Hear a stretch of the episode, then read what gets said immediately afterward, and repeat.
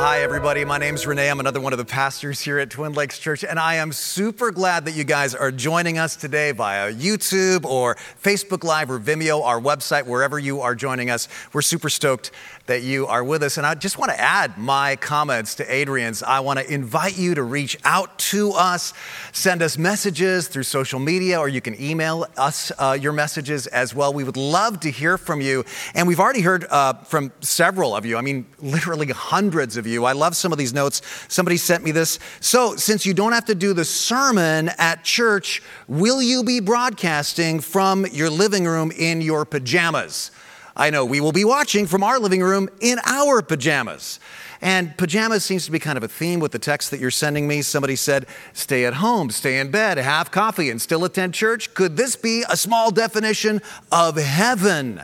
People actually are loving this. Somebody sent us a picture of them making pancakes while watching our service on streaming in the last hour. So we love that. We want to hear from you. Again, hashtag Twin Lakes Live, or you can email us info at tlc.org. I would love to hear your answers to two questions. Is there an upside to this for you? Are you in any way seeing any kind of benefit in your life? And how have you been helping.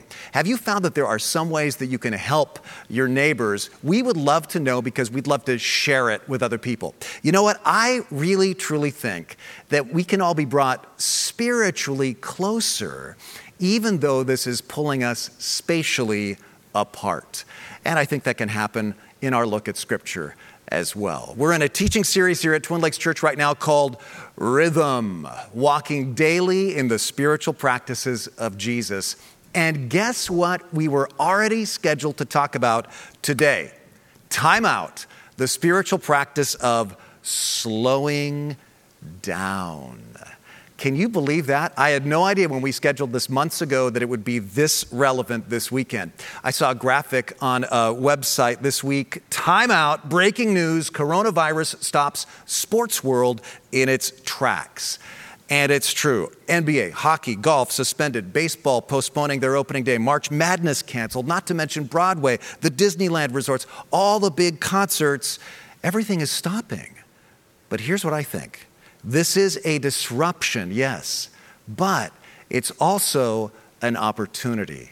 This is a huge opportunity for you to deal in black market toilet paper. No, wait, that's not right. It's an opportunity for you to be the church through your house, through our homes, as Twin Lakes Church now has been disseminated into thousands of homes all across Santa Cruz County and beyond.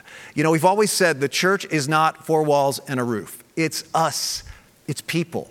And now here we are meeting in our individual homes, just like the ancient Christians in the Bible. Only, of course, they didn't have YouTube and they were being tortured by Nero. But other than that, it's exactly the same. And God used those ancient house gatherings of Christians in amazing ways. And I know God is going to do it again. As you worship in your homes, as you keep your eye out for your neighbors and how you can help your neighbors. In fact, I want to encourage you if you know any of your neighbors' contact info, today, text them or call them up and say, hey, is there anything we can do to help? How are you doing? Because that's a way to truly love your neighbor and be the church. And of course, we can actually take advantage of social media for once and truly connect with one another on a deep level. I was walking in the forest on Friday and I came across this scene. Uh, the water had eroded away the hillside, so there was about a 30 foot cliff, and these redwoods were right on the edge of the cliff, leaning over. And I thought, why are they not falling down? And then I remembered redwood root systems don't go very deep, but they do spread wide. In fact, redwood trees interlace their roots with other redwoods, they tell me, as far back as 100 feet in the forest. So these redwoods that are right on the edge of a precipice are fine because they're cantilevered out, interlaced with the roots from their redwood community. And I thought, what a great example of what it's like to be the church in our day. We can stay interconnected, interlacing our roots, connecting to one another and supporting one another. We truly have an opportunity to be the church. And this is also an opportunity in another way. This kind of national timeout is also an opportunity to discover the blessing of slowing down, to slow the pace of life and recenter our lives around what's truly important. You know, now that you can't watch live sports, now that you can't go to most theaters, what are you going to do to use all that extra time with, right? What are you going to, how are you going to fill that extra time? I would suggest don't just binge watch Netflix. Fill that time in another spiritual way. Begin a new habit. I just finished reading a great new book by John Mark Comer called The Ruthless Elimination of Hurry. And uh, the intro to my message really is going to be a reader's digest of much of that book. He says, Here's how he got this interesting title. A pastor he knows named John Ortberg here in the Bay Area phoned up a spiritual mentor of his named Dallas Willard. Dallas Willard was a USC professor of philosophy. And John asked Dallas, What do I need to do to become the man I want to be? And there was a pause. And then Dallas Willard answered, You must ruthlessly eliminate hurry from your life. And then there was another pause. Still pausing. And then John says, Okay, okay, what else? And Dallas Willard says, There is nothing else.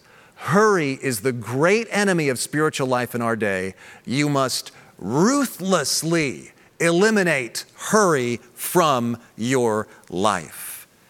I don't know about you, but I definitely need to hear this. There was a famous woman named Corrie ten Boom who survived Nazi concentration camps and became a well known speaker. And she said something I'll never forget If the devil can't make you sin, he'll make you busy. And there's real truth in that because both sin and busyness take us out of relationships relationships with one another, relationships with God, and even a relationship with ourself, our own soul. But busyness is a real problem in our culture today.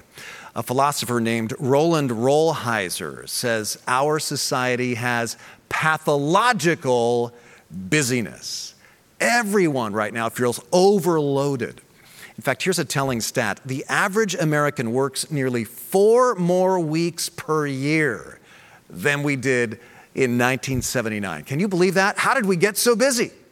Well, in his book, John Mark Comer has a brief history of hurry because it hasn't always been this way. But four major inventions changed our relationship to time. And I want to share this with you because I found this very thought provoking. First, around 200 BC, the sundial was invented, and almost instantly, everybody was complaining about what this new technology was doing to the pace of life. And I'm not kidding. A Roman writer named Plautus wrote this The gods confound the man who first found out how to distinguish hours Confound him too, who in this wretched place set up a sundial to cut and hack my days so wretchedly into small portions. What a great quote. Next time you find yourself too busy in the day, quote Plautus, right?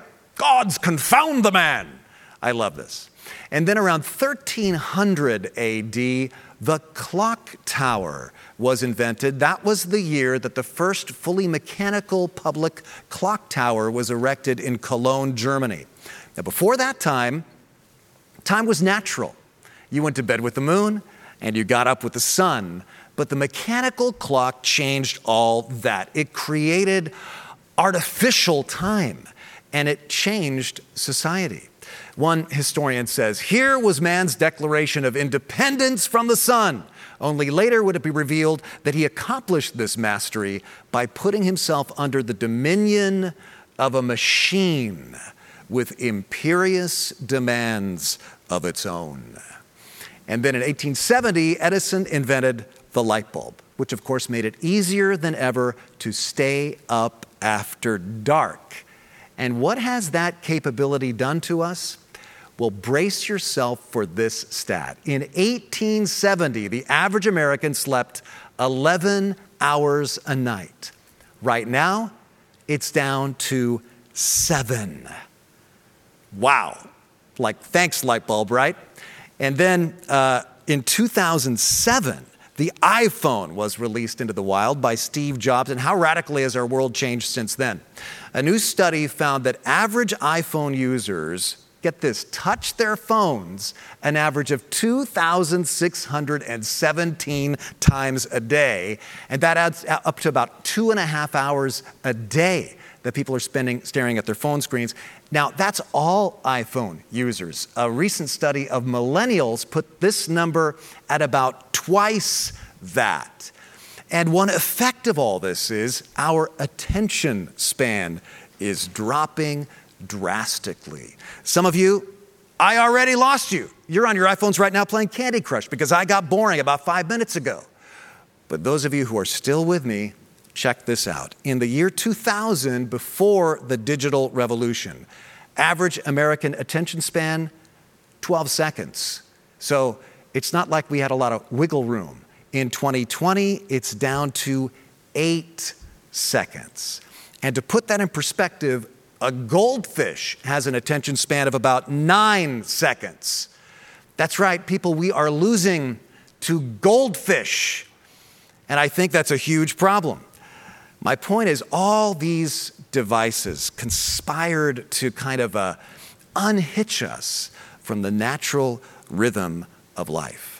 And so the pace of life got faster and faster and faster and faster and faster. And right now it's at a fever pitch. And it's gotten to the idea we're deeply ingrained in our society is the idea that slow is bad and fast is good. Think about it. In our culture right now, slow is a pejorative. When the service is bad at a restaurant, we say it's slow. When a movie's boring, we complain that it's slow. When somebody doesn't get a joke, we say, hey, a little slow on the uptake there. But is slow bad? As somebody pointed out, all the spiritual masters from both inside and outside the Christian tradition agree on something, as do secular psychologists.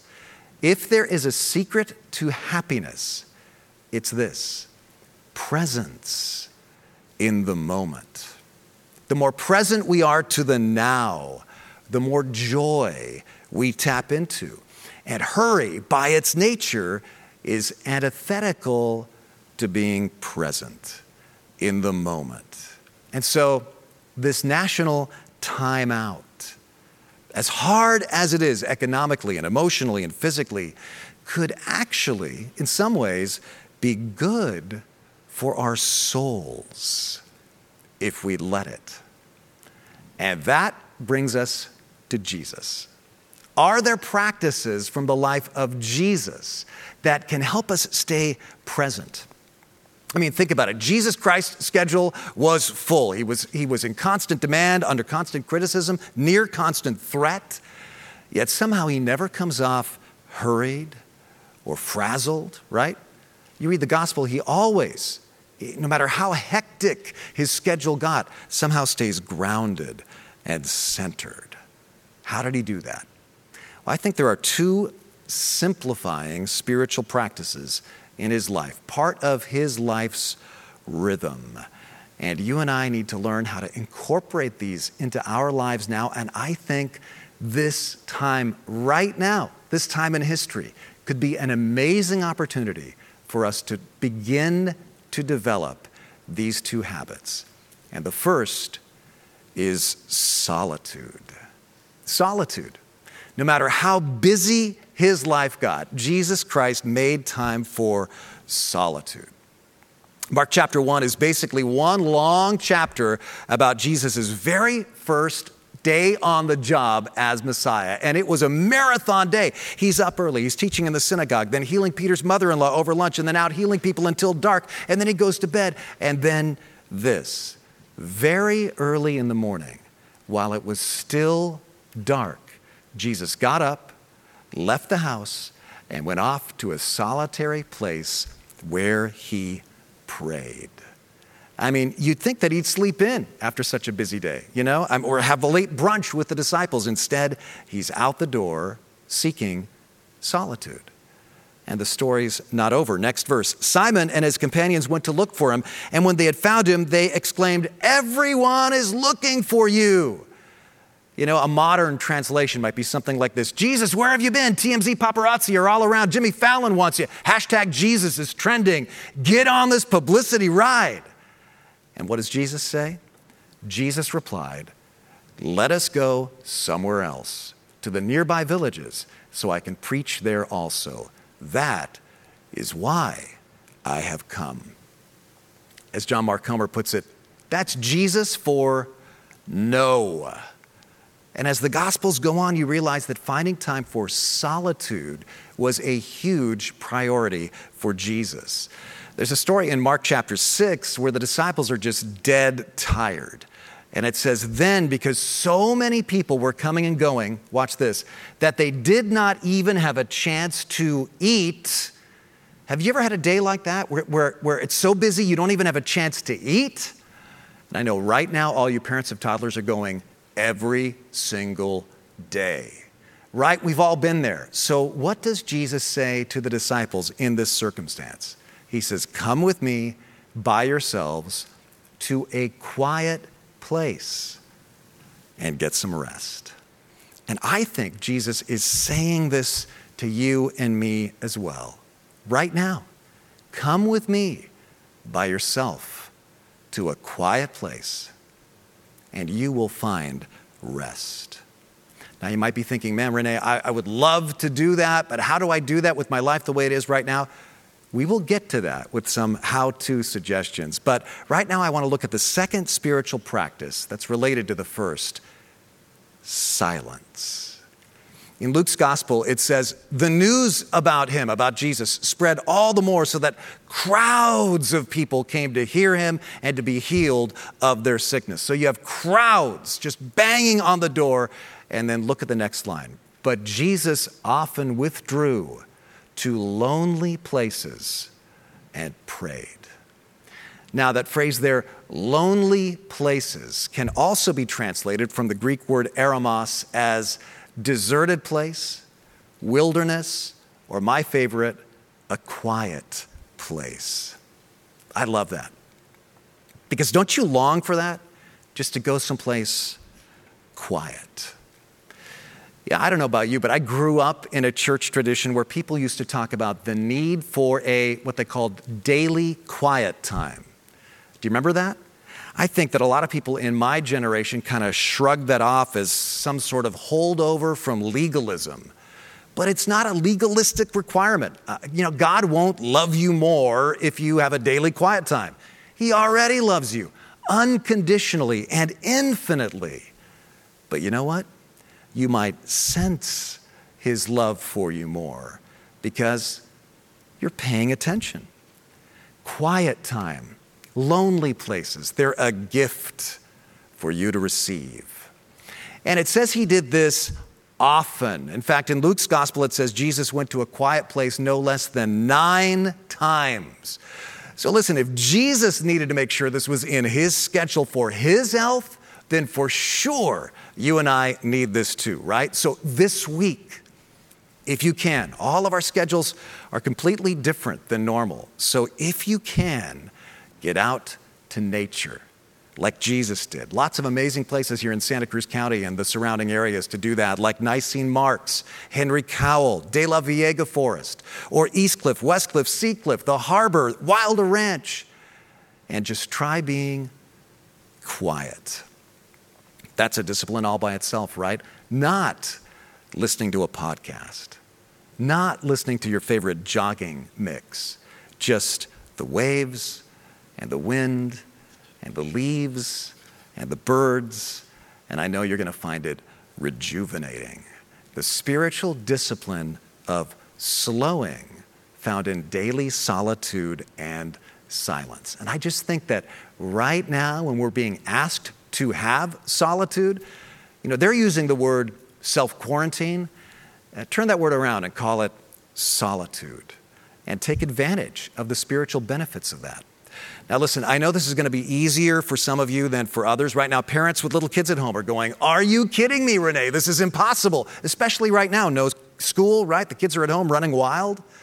Well, just some suggestions for you. How about after you put the kids to bed, prioritizing this before catching up on the chores, before dropping on the couch for a Netflix binge for 30 minutes or 10 minutes or two?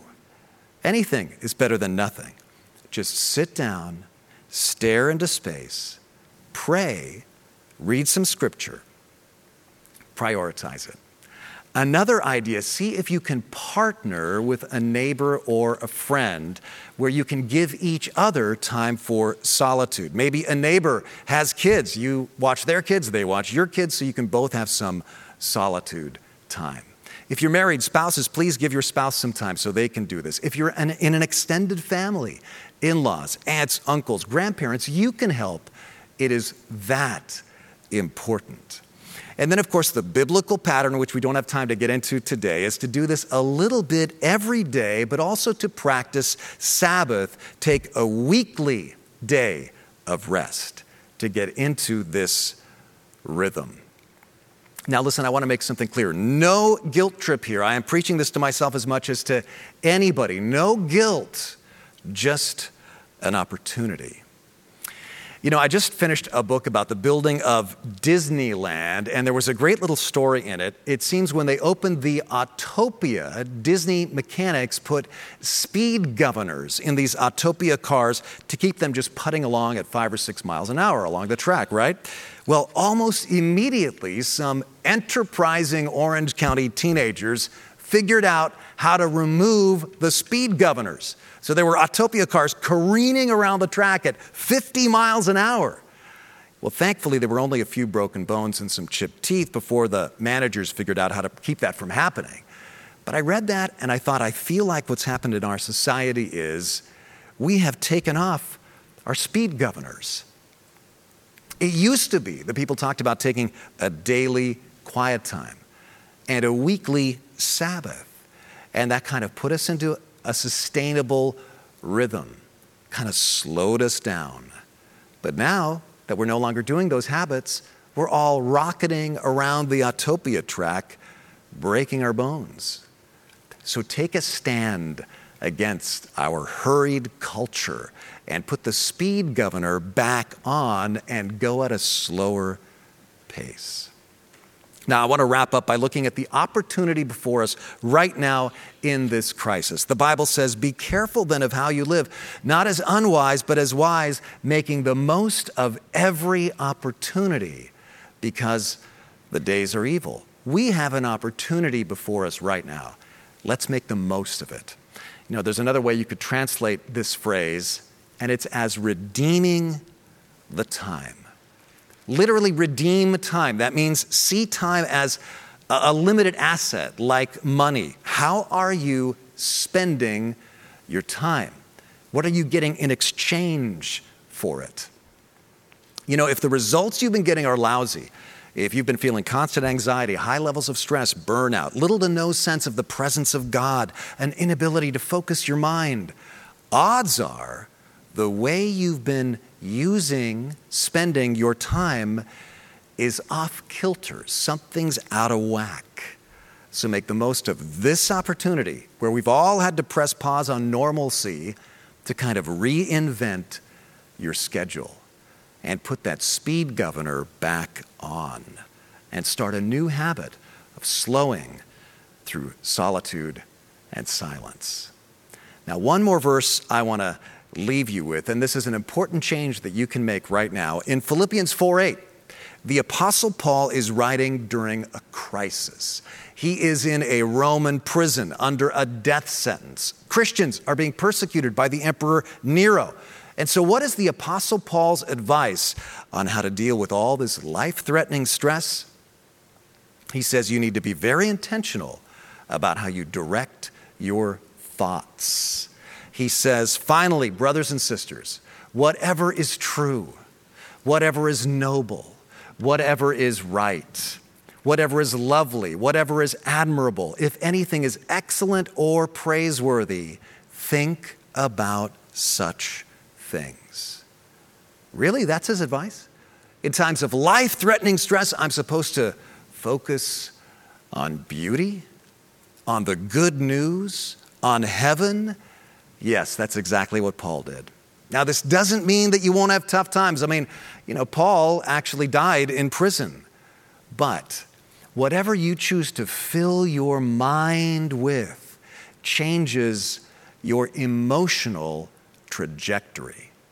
No matter what happens, no matter what happens in life, no matter what happens during this crisis, you can either be miserable and worried or confident and peaceful. It all depends on what you set your mind on. As John Mark Comer puts it, we become what we give our attention to, for better or for worse. You know, one thing that that verse in Philippians definitely means for us right now listen, stop constantly checking for news updates on the coronavirus. You know, I read that they say, ironically, constantly checking for news about the virus makes you more vulnerable to the virus. Now, how does that work? Well, there's a man named Rolf Dobelli. He's a PhD in Switzerland who's actually done research on this. And he says here's the way it works constant alarming news is toxic to your body because alarm triggers the limbic system. This releases cascades of cortisol.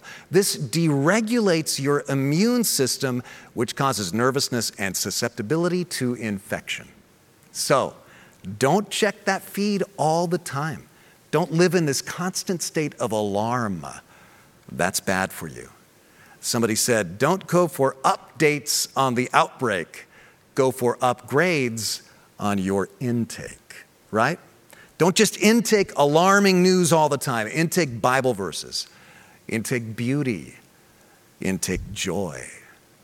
Dr. Helena Kecmanovic is a professor of psychology at Georgetown University, and she said in an article this past Friday about how to fight stress about the coronavirus to reduce anxiety, I recommend limiting your exposure to coronavirus news to no more than 30 minutes per day.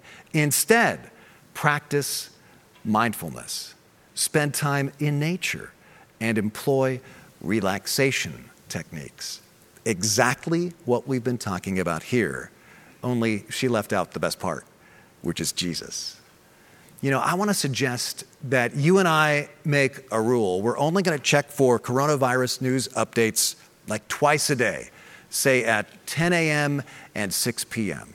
That is going to be more than enough for you to know what you need to know. You know, we get this illusion that if I listen to the news, I'm going to be more in control. But that's an illusion. Give up trying to control what you can't control anyway and be in the moment and deliberately fill those moments with love and with beauty.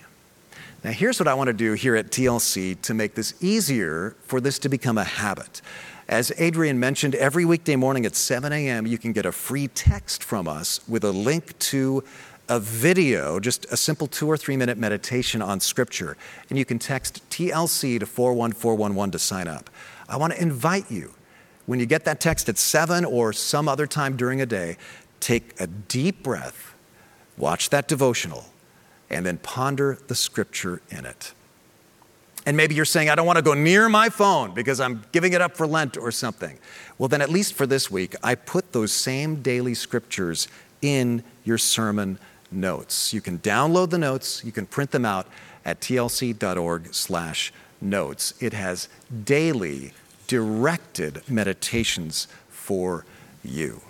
So, just to summarize, during this time of an enforced timeout from our regular routine, let's all take advantage of it and start a new rhythm of slowing through solitude and silence.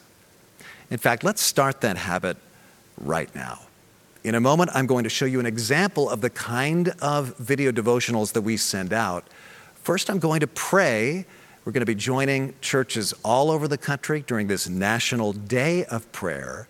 But then, after my prayer, stay tuned and just relax and soak in these verses for a minute or two. And then we're going to close our time together with a song and show you some of the pictures that have come in during this broadcast. So, would you pray with me? Lord, thank you so much that you love us. Help us to be your church in our neighborhoods, to look out for our neighbors, and help us to make the most of this opportunity to develop these new habits of solitude and silence. Lord, I pray for all of our leaders in our county, our state, our nation, in countries around the world. May they have wisdom and courage and insight. And Lord, I just want to pray for anybody who's frightened of death today, that they would have the peace that comes from knowing that their eternal destiny is secure. In fact, I pray that if anybody's insecure now, they would pray, Lord Jesus, I trust in you for my eternal life and my daily life because of what you did for me by conquering death and sin on the cross and by rising again. I don't understand it all, but help me to understand it better as I put my life in your hands. In Jesus' name, amen.